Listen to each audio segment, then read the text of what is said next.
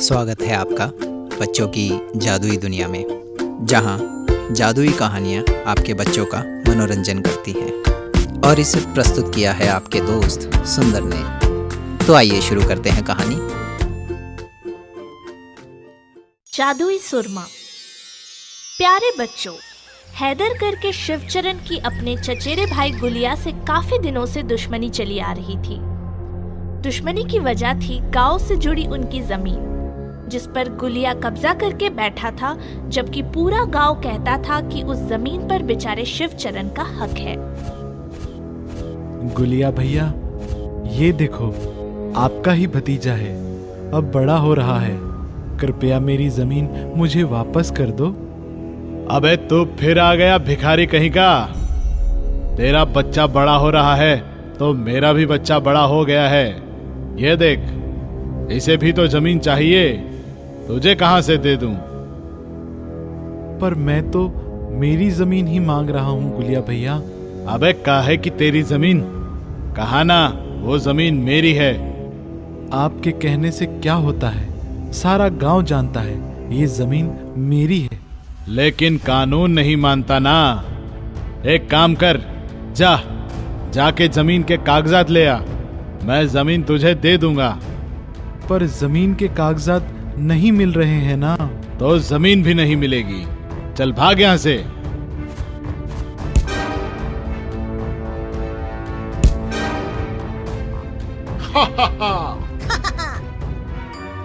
अपनी आँखों के सामने अपने पापा की बेइज्जती शामू सह नहीं पाता है। पर क्या करे? उनके पास कोई कागजात नहीं थे। वो रोता सा उदास सा गाँव की अपनी बगिया की तरफ़ चला जाता है जहाँ बनी एक छोटी सी पहाड़ी पर बैठा एक अघोरी तपस्या करने के लिए अपनी चीज़ें सजा रहा है। तभी शामू देखता है उसके पास ही रखी एक छोटी सी कांच की शीशी लुढ़कती हुई नीचे की ओर गिरने लगती है।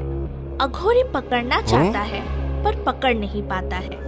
तभी शामू जल्दी से आगे बढ़कर उसे कैच कर लेता है। ये देख अघोरी खुश हो जाता है। बहुत बहुत धन्यवाद बेटा तुम्हारा। अगर ये शीशी टूट जाती तो मेरी बरसों की तपस्या पर पानी फिर जाता।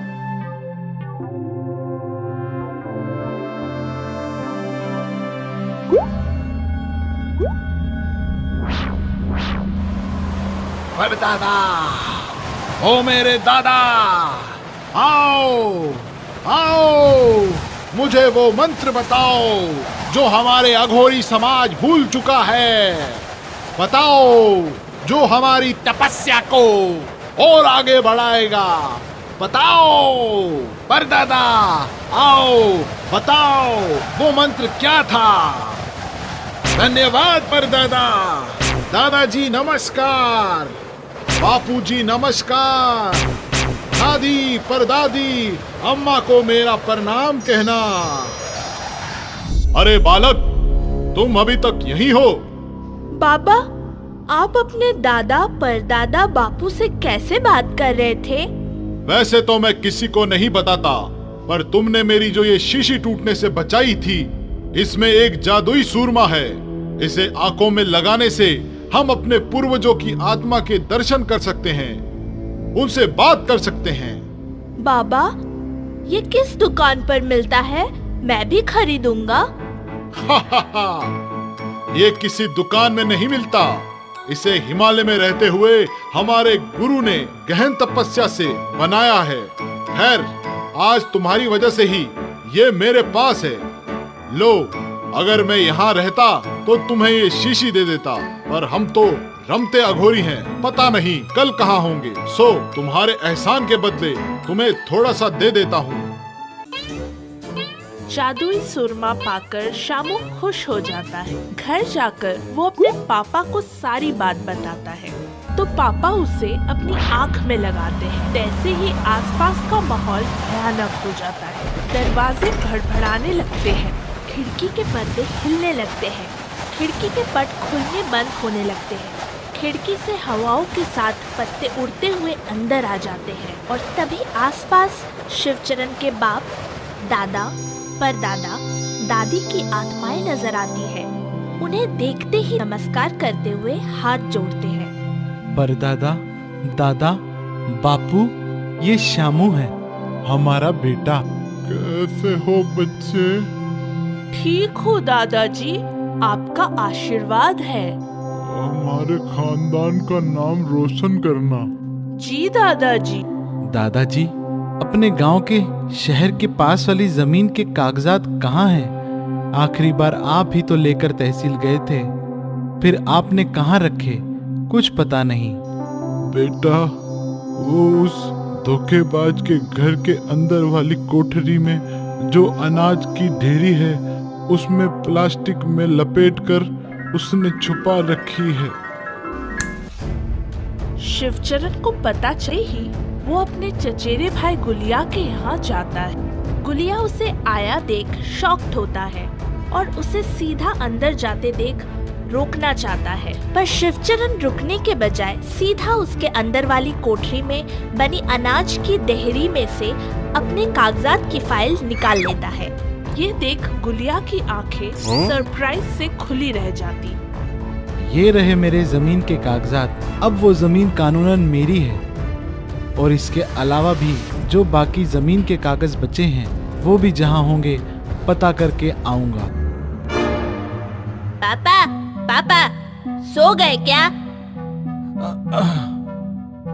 हाँ हाँ। ढोलू मेरी समझ में नहीं आता। जिस बात को मेरे सिवा कोई नहीं जानता था वो इसे कैसे पता चल गई? और ये बाकी कागजात कहाँ से ले आएगा? कहीं चाचा को जादू तो नहीं आ गया पापा? आज रात पता करना पड़ेगा। और वो रात को जाकर चुपचाप शामू के घर में झांकता है तो उसकी आँखों के सामने वो पूरा सीन रिपीट होता है। और उसे हवा में परदादा दादा बापू कहते देख गुलिया को सारा माजरा समझ में आ जाता है।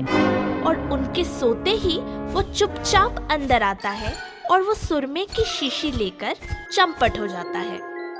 अपने घर आकर दोनों बाप बेटे फैसला करते हैं कि अब हम भी सुरमा लगाकर अपने बाप, दादा, परदादा की आत्मा से अपनी यहाँ वहाँ छुपी सारी प्रॉपर्टी के बारे में पूछेंगे। और गुलिया काका सुरमा आँखों में लगाता है।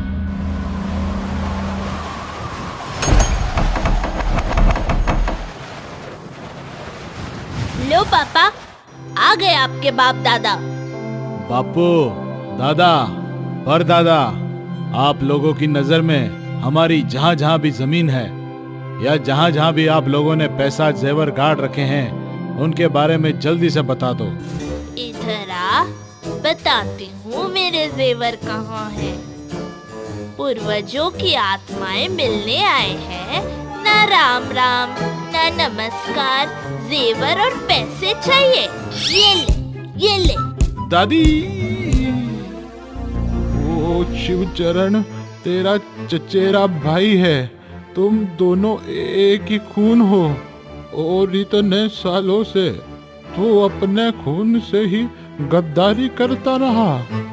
हाँ उसके ज़मीन के पेपर चुरा कर उस पर जुर्म ढाता रहा।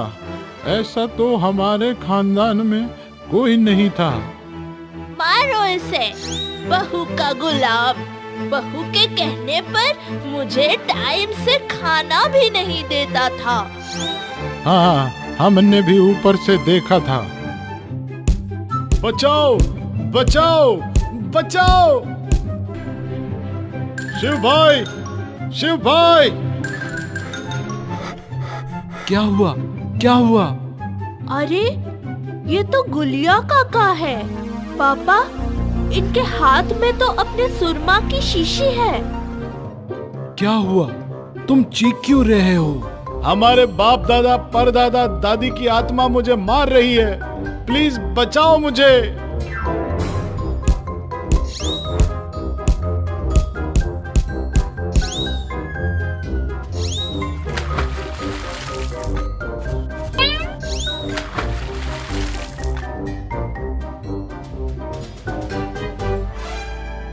बापू दादा परदादा दादी माफ़ कर दो इसे। आगे से ये ऐसा कुछ भी नहीं करेगा कि आप पूर्वजों की आत्मा को दुख पहुँचे। हाँ, हाँ हाँ